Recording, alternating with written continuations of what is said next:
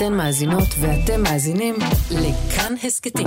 כאן הסכתים, הפודקאסטים של תאגיד השידור הישראלי.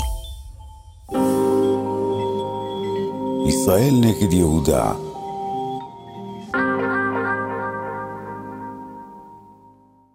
אומרים שההיסטוריה תשפוט? היא לא. זה לא מעניין אותה. אבל אני אשפוט. אותי זה מעניין מאוד. אני מסתכלת עליכם כבר שלושת אלפים שנה. מדי פעם יש מישהו שמקשיב, אבל אף פעם לא הצלחתי למנוע מאף אחד לצעוד לתוך אסון. גם לא מעצמי. אם רק הייתי יכולה להזהיר לפני הפיצול הממלכה לשתי ממלכות, אם רק הייתם יודעים. בינתיים זה עובד לכם, איכשהו, אבל אני יודעת לאן זה הולך. למקום שתמיד הלך, לאבדון.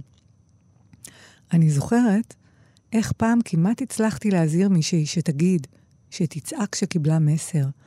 זה היה כמה שנים אחרי הפיצול. ישבה בחדר שלה. נראה לי שהייתה סופרת. מדוכאת מאוד. או לפחות זה מה שאמרה למישהו בטלפון. היא אמרה, איזה מזל שלפחות קיבלתי את המשימה הזו לכתוב כמו בכל יום שנה לפיצול. היא לא הפסיקה לאכול תוך כדי שדיברה. החדר שלה היה מלא בעטיפות פתוחות של חטיפים. בדן עדיין חוגגים את ימי השנה האלה. ביהודה קצת פחות. היא בחרה בדן, כמובן. דרך החיים שלה, הנפש שלה, ההוויה שלה, כל כולה דנית, והיא לא מתחרטת לרגע. היא לא הייתה שורדת יום אחד ביהודה. הבעיה היא שהחלוקה נעשתה כל כך מהר, בחיתוך אחד, ולא חשבו שם עד הסוף. הדנים כל כך נרתעו מכל מה שהריח יהודה ויהדות, עד שהכל נאסר. קחו את התנ"ך שלכם, מי צריך את השיט הזה, הם אמרו. ועכשיו זה חסר לה. היהודה בתוכה חסרה לה.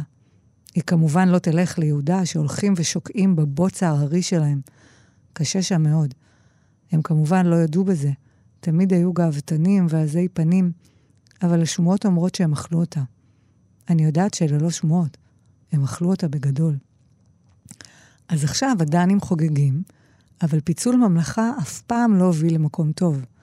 אם רק הייתי יכולה להגיד לה ש... או, oh, סוף סוף פתחה תנ"ך. בשביל סיבות תרבותיות או ספרותיות זה מותר.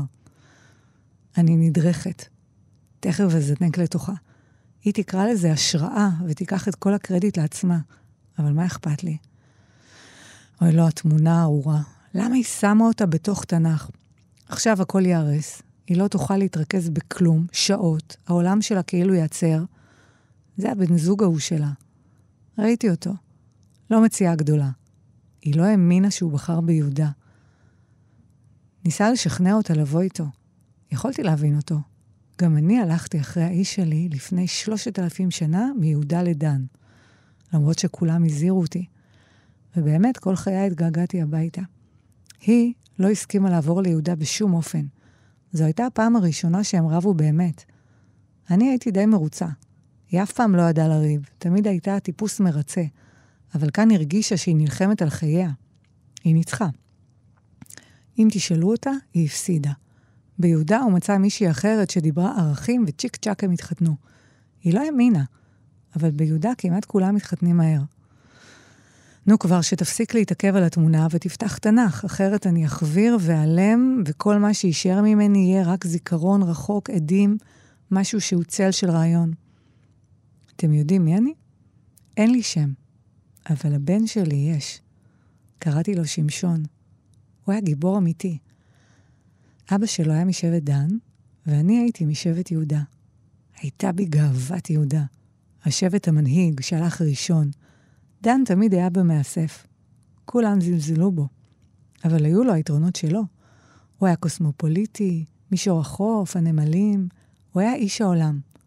לא הבנתי את זה אז. איך נגמר הסיפור שלנו? כולם יודעים. תמות נפשי, אמר הבן שלנו, תמות נפשם. העמודים התמוטטו, הבניין נהרס, הכל נקבר.